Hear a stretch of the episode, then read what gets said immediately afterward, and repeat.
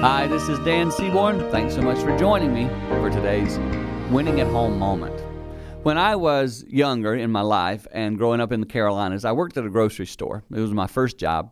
And I remember the guy that ran the grocery store, when he would weigh the meat on the scale, so like someone would be in the meat department buying meat, he would put his hand or his finger on the scale. He would add a, an ounce or two to the weight of that meat. And I remember even as a little kid watching going, that doesn't seem right.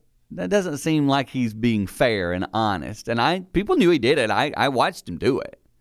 And I want to make sure in my life I don't have those unjust scales toward people. Uh, I'll put a little more of what I think in there. I put my weight onto it, or what I think matters more.